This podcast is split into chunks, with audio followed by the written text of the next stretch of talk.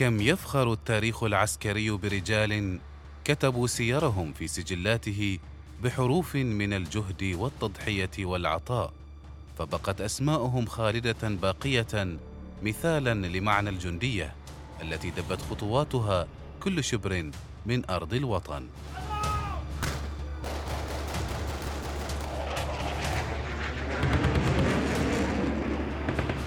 جنود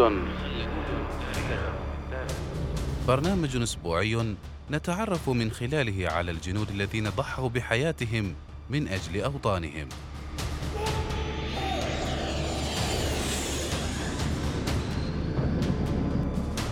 جنود لدهم.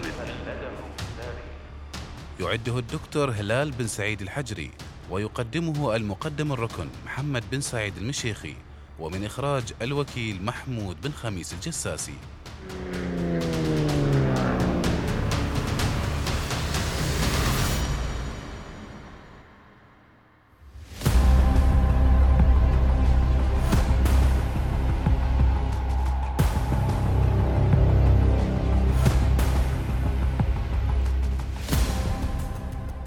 جنود خلدهم التاريخ. هانسي وخيم مارسي.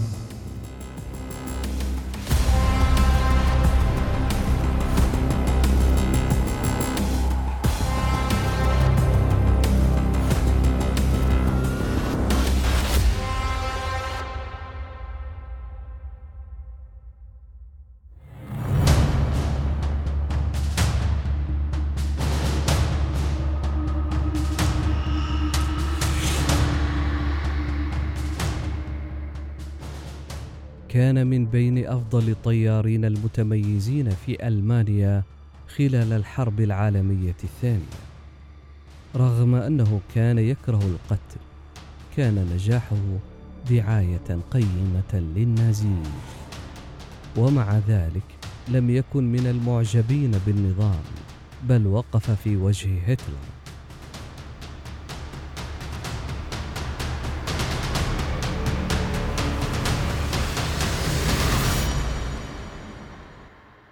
ولد هانس يواخيم مارسي في الثالث عشر من ديسمبر من عام 1919 في برلين بألمانيا. بالنسبة إلى لقبه، كان من سلالة الهوجونوت الفرنسيين الذين فروا من فرنسا أثناء إبادتها لتلك الطائفة.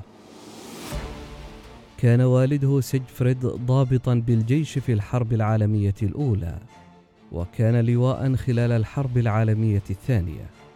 وشارك في الغزو الألماني لروسيا في عام 1941 حيث توفي فيه.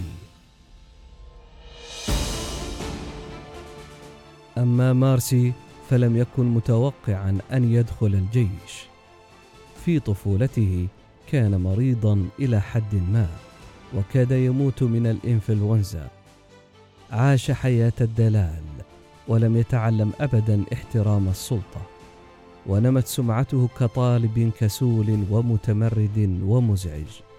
تغير ذلك نوعا ما عندما انضم إلى القوات الجوية الألمانية في السابع من نوفمبر من عام 1938 خلال رحلة واحدة عبر البلاد هبط في حقل ثم غادر فور وصول مجموعة من المزارعين لمعرفة ما إذا كان على ما يرام فدفعهم بعيدا عبر تيار مروحة الطائرة.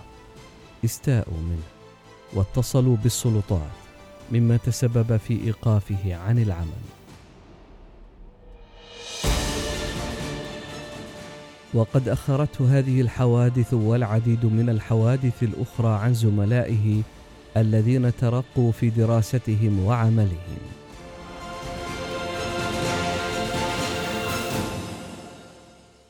في الأول من نوفمبر من عام 1939 عين مارسي في مدرسة الطيار المقاتل الخامسة.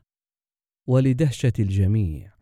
تخرج بتقييم متميز في الثامن عشر من يوليو من عام 1940 انضم مارسي إلى الهجوم على بريطانيا في الرابع والعشرين من أغسطس. حيث أسقط طائرة بريطانية. هي الأولى له ولكن على حساب التخلي عن مساعده الطيار الجناح الذي واجه مشكلة بسببه حدث انتصاره الرابع في الثامن عشر من سبتمبر حيث واجه مشكلة مرة أخرى لقد تخلى عن قائده الذي قتل. ومع ذلك كانت هناك حرب وألمانيا في حاجة إلى كل رجل قادر جسديا لديها.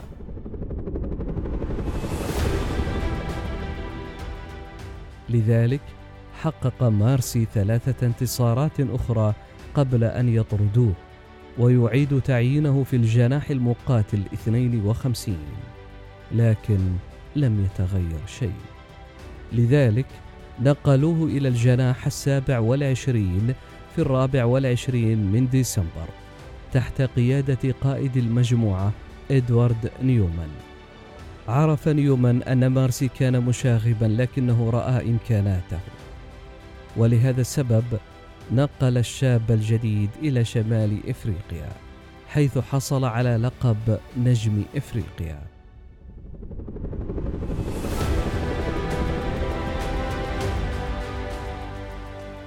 لقد تعلم في شمال إفريقيا صقل مهاراته وإتقان شكل من أشكال القتال الجوي يعرف باسم الرماية بالانحراف.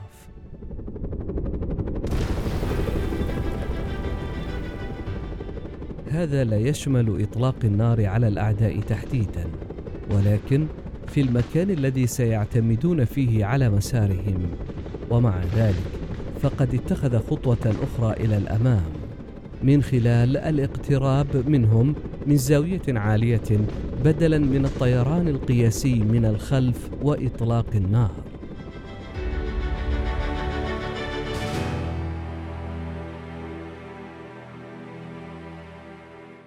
لم يقم مارسي فقط بالمجازفة التي تتعارض مع لوائح التنظيمية، بل تعلم أيضا الاقتراب من أعدائه نتيجة لذلك استخدم رصاصا أقل بمتوسط 15 رصاصة لكل ضربة.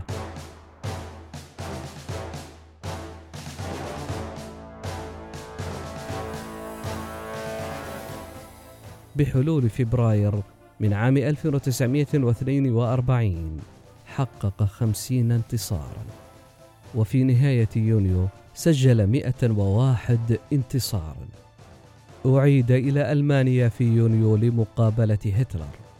خلال حفلة أقامها ويلي ميسر شميت مصمم الطائرة المقاتلة ميسر شميت بي إف 109 طلب منه العزف على البيانو. لقد فعل ذلك. بدءا ببعض الكلاسيكيات قبل الانتقال إلى عزف موسيقى الجاز الأمريكية التي تم حظرها لأن هتلر اعتبرها منحطة.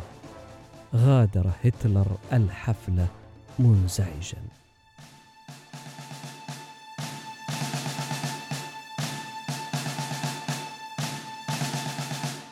في الشهر التالي كان مارسي في حفلة أخرى عندما سمع بعض المسؤولين يتحدثون عن اليهود. من الواضح أن ذلك أزعجه لأن عائلته كانت صديقة لطبيب يهودي. كانت الرواية الرسمية هي أن اليهود قد تم إرسالهم ببساطة إلى أوروبا الشرقية.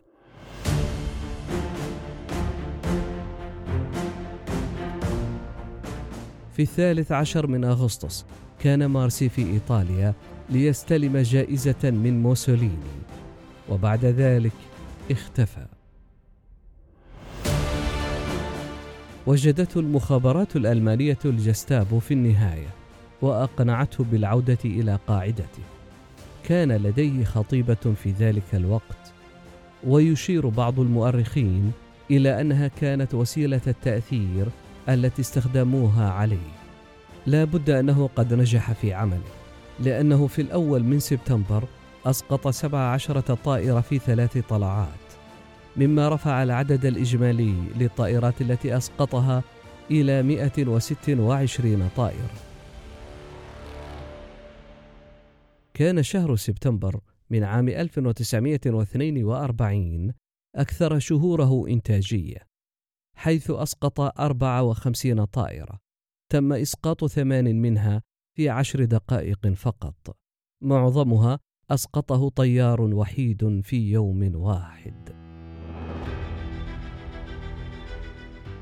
أكسبه ذلك سيارة كوبل فاجن كهدية. بالإضافة إلى رتبة هاوبت مان كابتن ليصبح أصغر جندي ألماني يشغل هذا المنصب. لكن رغم تمتعه بالترقيات والهدايا والثناء كان مارسي منزعجا من كثرة القتل. وللتكفير عن ذلك كان يطير أحيانا فوق الطائرة التي سقطت ليرى ما إذا كان طيارها قد نجا. ثم يكتب رسالة ويطير فوق مواقع الحلفاء ويسقطها عليهم متضمنة الإحداثيات حتى يتمكنوا من استعادة طيارهم وهو ما أسماه التكفير عن الذنب.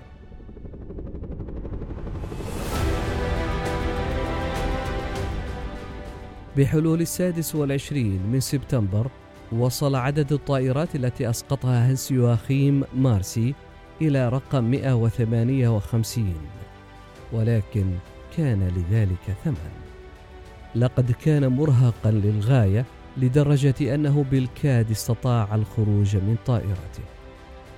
لقد أرادوا إعادته إلى ألمانيا لقضاء إجازة وحضور خطاب كان هتلر يلقيه على الأمة. رفض ذلك مدعيا أن رجاله بحاجة إليه. في الثلاثين من سبتمبر بدأت قمرة القيادة الخاصة به تمتلئ بالدخان. لم يستطع العودة إلى القاعدة.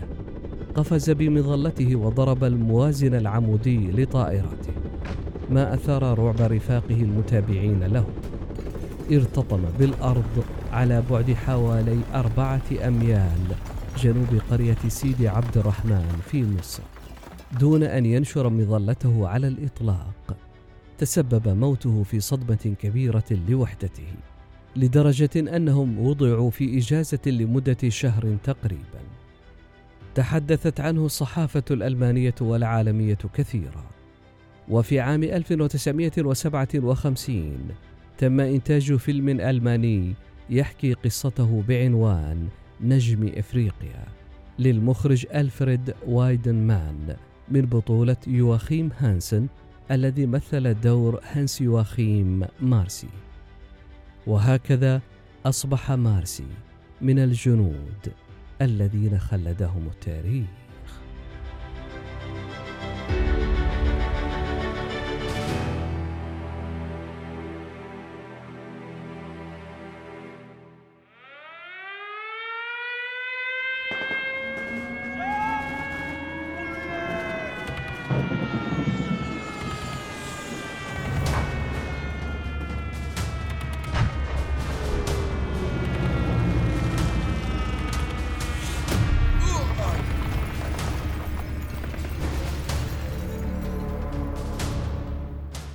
كم يفخر التاريخ العسكري برجال كتبوا سيرهم في سجلاته بحروف من الجهد والتضحية والعطاء فبقت اسماءهم خالدة باقية مثالا لمعنى الجندية التي دبت خطواتها كل شبر من أرض الوطن.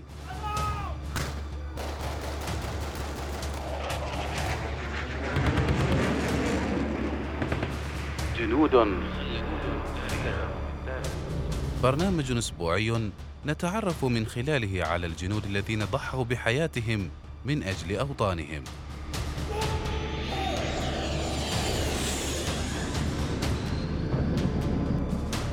جنود لدهم.